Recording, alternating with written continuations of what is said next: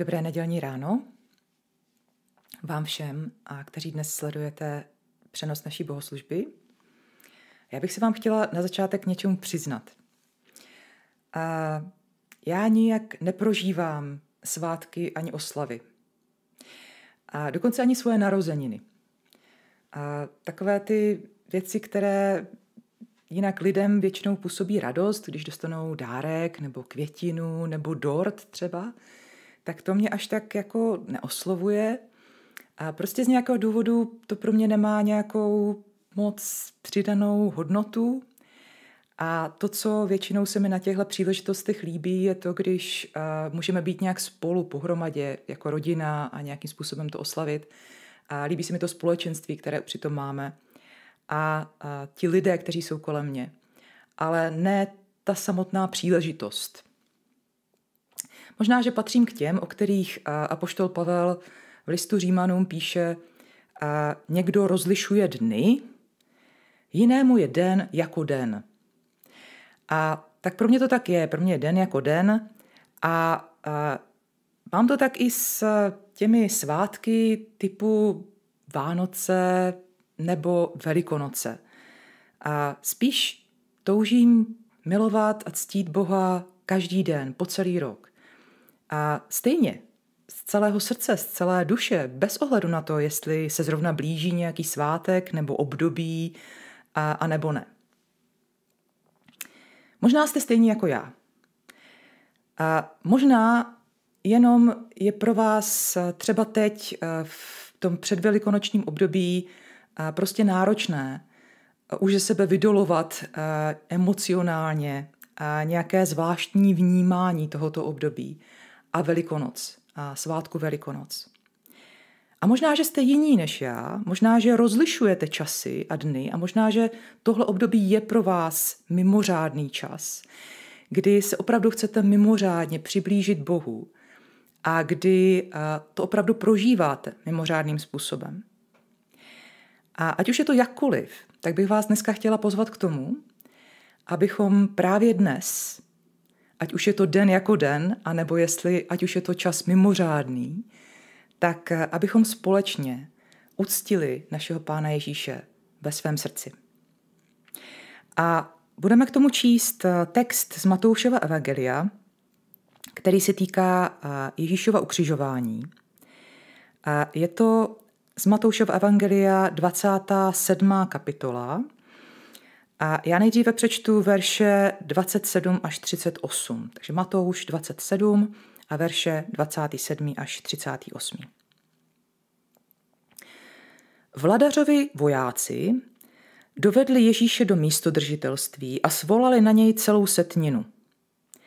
Svlékli ho a oblékli mu nachový plášť, upletli korunu strní a posadili mu ji na hlavu, do pravé ruky mu dali hůl, klikali před ním a posmívali se mu. Buď zdrav, židovský králi. Plivali na něj, brali tu hůl a byli ho po hlavě. Když se mu dost naposmívali, svlékli mu plášť a oblékli ho zase do jeho šatů a odvedli ho k ukřižování. Cestou potkali jednoho člověka z Kyrény jménem Šimona. Toho přinutili, aby nesl jeho kříž. Když přišli na místo zvané Golgota, to znamená lepka, Dali mu napít vína smíchaného se žlučí, ale když ji okusil, nechtěl pít. Ukřižovali ho a losem si rozdělili jeho šaty. Pak se tam posadili a střežili ho. Nad hlavu mu dali nápis o jeho provinění. To je Ježíš, král židů.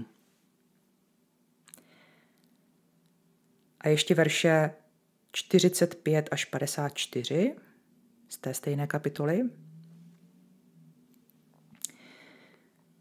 Poledne nastala tma po celé zemi.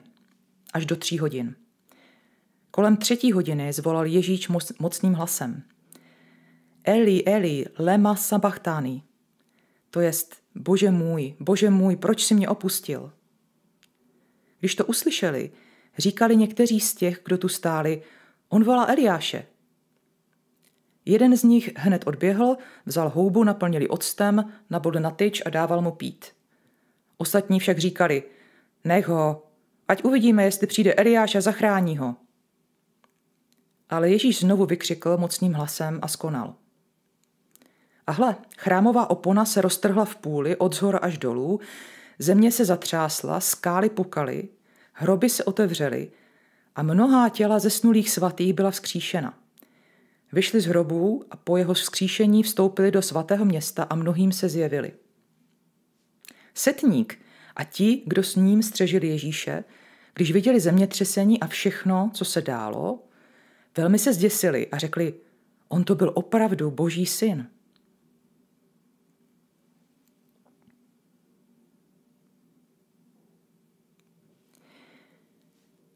V tomhle textu čteme, jak boží syn umírá. A to je strašná věta. Boží syn umírá. To je věta, která by v lidech měla budit hrůzu, bázeň a zděšení. Boží syn umírá. A neumírá tak, jak by si přál zemřít každý z nás. Doma, obklopený svými blízkými, kteří mu vyjadřují naposledy svoji lásku a lítost nad tím, že odchází. Boží syn tady umírá všemi opuštěný, nespravedlivě odsouzený, vystavený hanbě a posměchu, zmučený a zbytý k nepoznání, umírá strašně krutou a pomalou smrtí, všem na očích.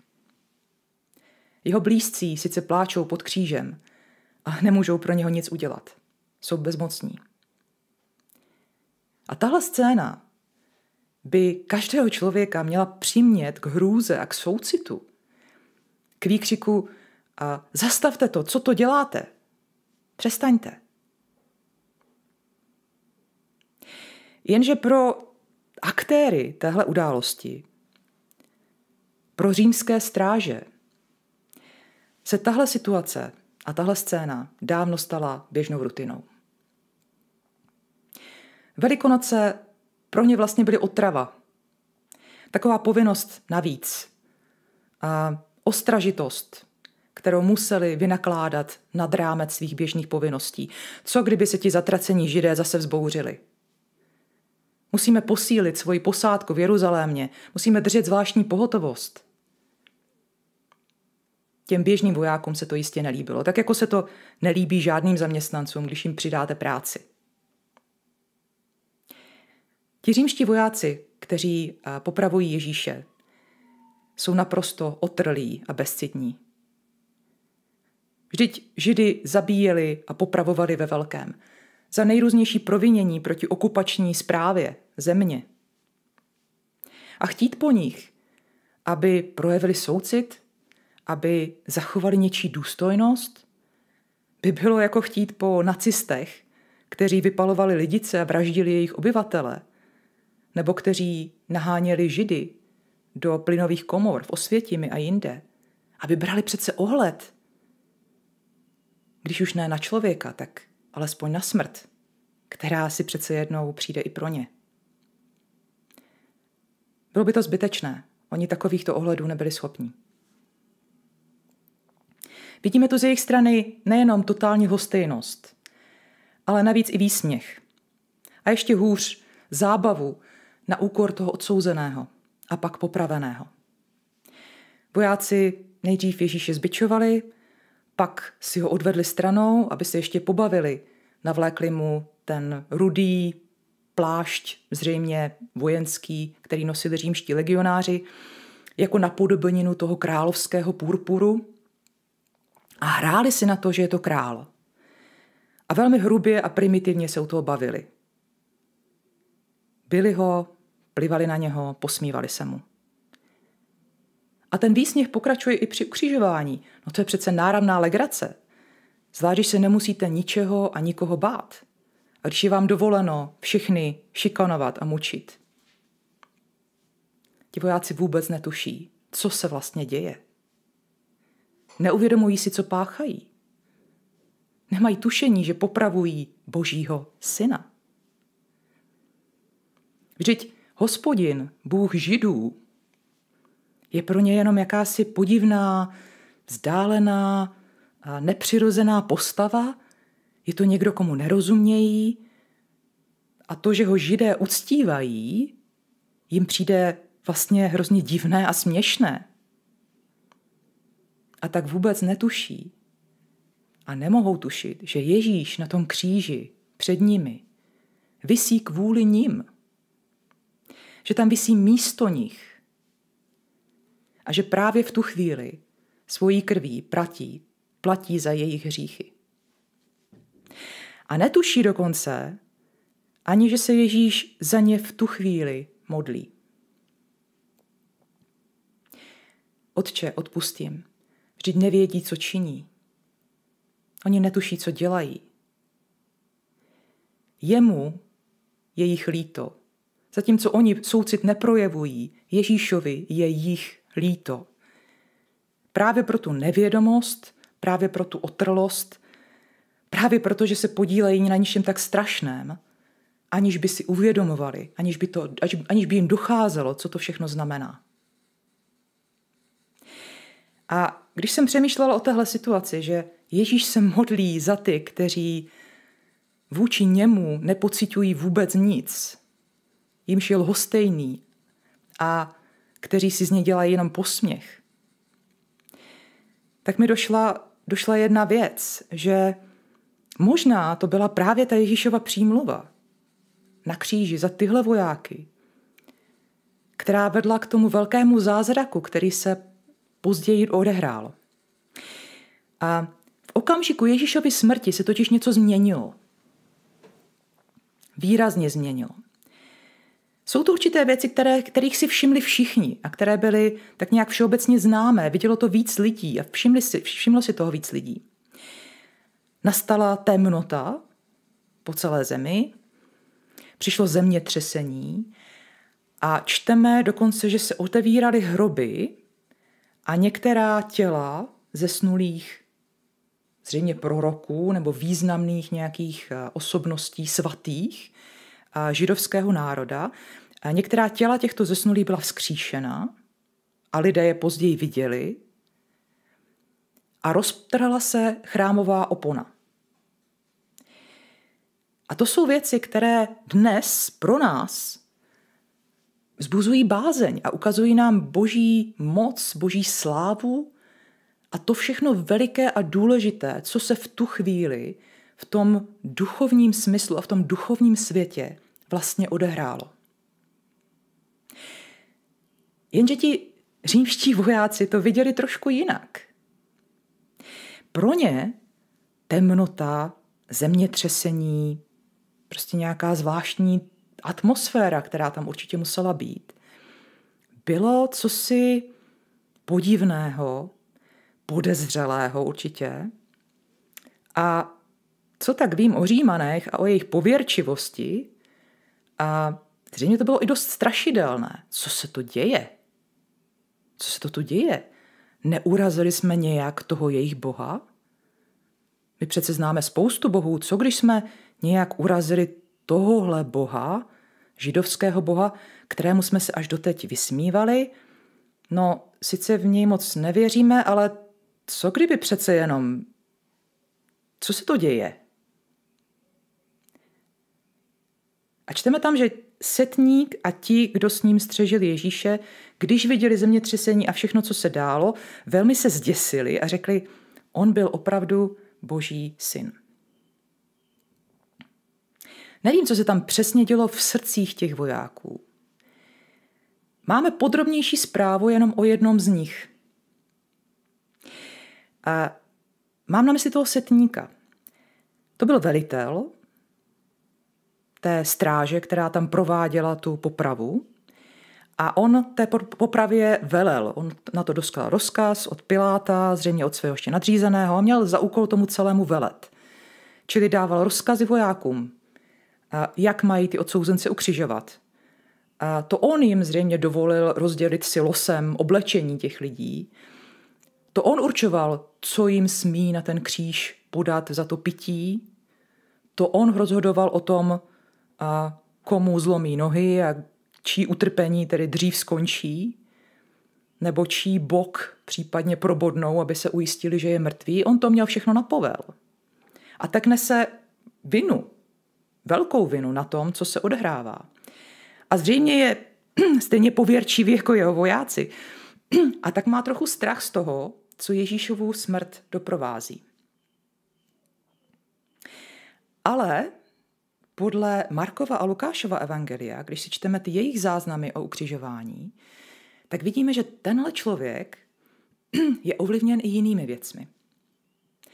Nejen strašidelnými úkazy, které by ho vedly k nějaké pověrčivé bázni, dejme tomu, on je ovlivněn i, tom, i tím, co vidí, že se na kříži a pod křížem a kolem kříže odehrává. On vidí, jakým způsobem Ježíš umírá a je mu jasné, že tohle není normální, běžná smrt ukřižovaného židovského odsouzence, jakých viděl desítky, možná stovky.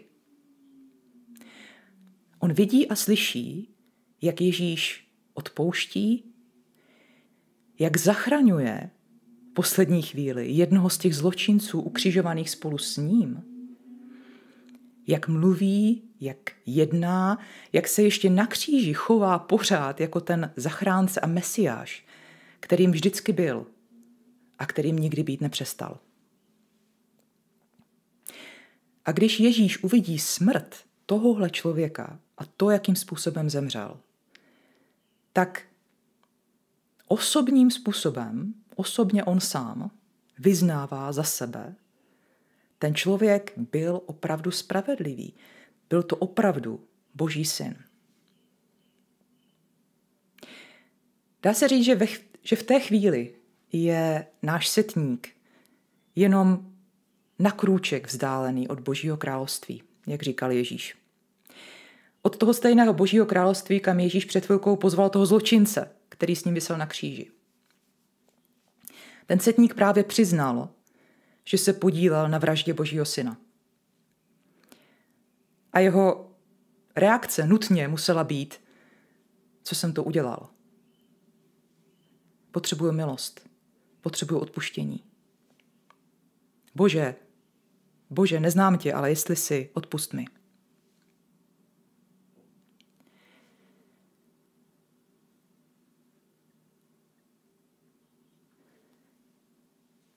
Přemýšlím o tom, co tyhle zážitky nebo zkušenosti římských vojáků a setníka můžou znamenat pro nás. Dovolte mi osobní příběh. Když jsem já poprvé v životě ve svých 16 letech uslyšela o Ježíši, o jeho lásce, o jeho oběti, tak to bylo uh, prostřednictvím křesťanských písníček. Moji kamarádi, spolužáci z gymnázia, kteří uh, byli věřící, tak uh, občas tyhle ty písničky na kytáru prostě zmáčkli a hráli je. A já si vzpomínám, že pro mě to bylo nesnesitelné že jsem prostě to nechápala, jak můžou tyhle ty věci zpívat a jak můžou Ježíše oslavovat. Dráždilo mě to, dráždilo mě cokoliv, co bylo spojené s křesťanstvím, co bylo spojené s Bohem a s Ježíšem. Připadalo mi to divné, připadalo mi to směšné, připadalo mi to bláznivé. Postupem času se to trochu změnilo, protože mi došlo, že, že v životě těchto mých přátel je něco zvláštního – že tam Bůh hraje nějakou roli, kterou jsem nechápala ještě, ale jistým způsobem jsem se to naučila respektovat. Aspoň. Pak mi dali přečíst nový zákon. Nebo možná já jsem je poprosila, to už si přesně nepamatuju. A prostě jsem dostala domů malý nový zákon a protože jsem byla důkladná, tak jsem začala hezky od začátku těmi čtyřmi evangelii můj první dojem byl, a proč, tam, proč tam píše čtyřikrát totež, tomu jsem nerozuměla. Ale druhý dojem, a tady si myslím, že už Bůh začínal trochu hýbat mým srdcem a nějakým způsobem mě oslovovat. Můj druhý dojem byl, je mi ho líto. Je mi Ježíše líto. Je mi líto, že, mi ho, že ho tak nespravedlivě odsoudili a zabili. Teprve mnohem později jsem pochopila, že je to vlastně naopak. Že Ježíš se nechal odsoudit a zabít. Proto, že mu bylo líto mě. Že on měl soucit se mnou. S mým hříšným a bezmocným stavem. S tou mojí ztraceností, s tou, že ho neznám, že, že žiju svůj život bez něho.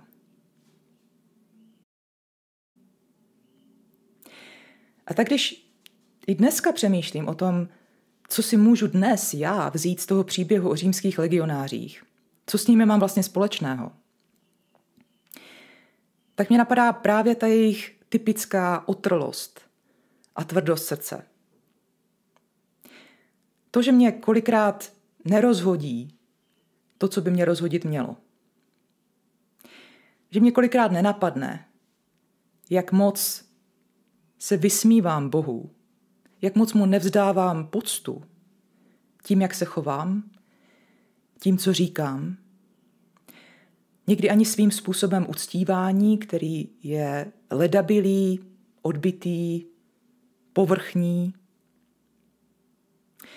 Možná tím, že beru boží milost jako něco samozřejmého, jako něco, co má Bůh tak nějak povinně, protože je to Bůh. Tím, jak málo mi do dneška dochází, co všechno se tehdy na tom kříži odehrálo a jak moc jsem já na tom závislá. A tak vás chci pozvat. Pojďme se dneska stoupnout před ten kříž a podívat se na něj očima toho setníka. Zkusme se podívat na lásku, kterou tam Ježíš projevuje. Lidem kolem sebe. Dívejme se na to, co si myslí, na co myslí, za co se za nás modlí,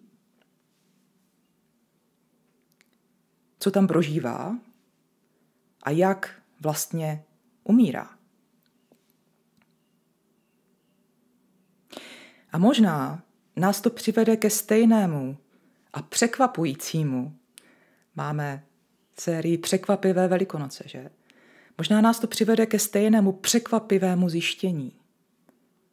On to byl opravdu boží syn. Takhle se na kříži nikdo jiný chovat nemohl. Byl to opravdu boží syn, který tam zemřel ze soucitu se mnou. Zaplatil za mě všechno, co bych nikdy nedokázala zaplatit já sama. A modlil se za mě, protože já ani netuším, co všechno dělám, když se snažím žít svůj život bez něho.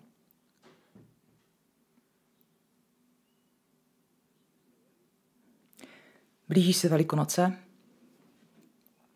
Ať už je to pro vás čas, který je jako každý jiný, nebo je to pro vás čas eh, těžký, náročný, z jakéhokoliv důvodu v téhle situaci, ve které, jsme, ve které se nacházíme. A nebo ať už je to pro vás čas mimořádný, radostný, plný očekávání na Boha. Tohle, co vidí setník na kříži a co my tam můžeme vidět a v Ježíši, je důvod k tomu, abychom mu poděkovali, abychom Ježíše uctili z celého srdce. Dnes zítra, každý den a obzvláště o Velikonocích. Ježíši, děkujeme ti za to, co jsi pro nás udělal. Děkujeme za a, tvoji nesmírnou oběť a za, za tu lásku a soucit, který u tebe můžeme vidět. Chválíme tě za to, jak, jak jsi nás zachránil, za to, že to promlouvá k našemu srdci a že Ehm, ty jsi snad náma slitoval, když jsi viděl, jak, jak žijeme a jak nevíme, co děláme bez tebe. Děkujeme ti za to a prosím tě za to, abys oslovoval tímhle naše srdce, abys nás znovu a znovu překvapoval svojí láskou, svojí svatostí, svojí milostí. Amen.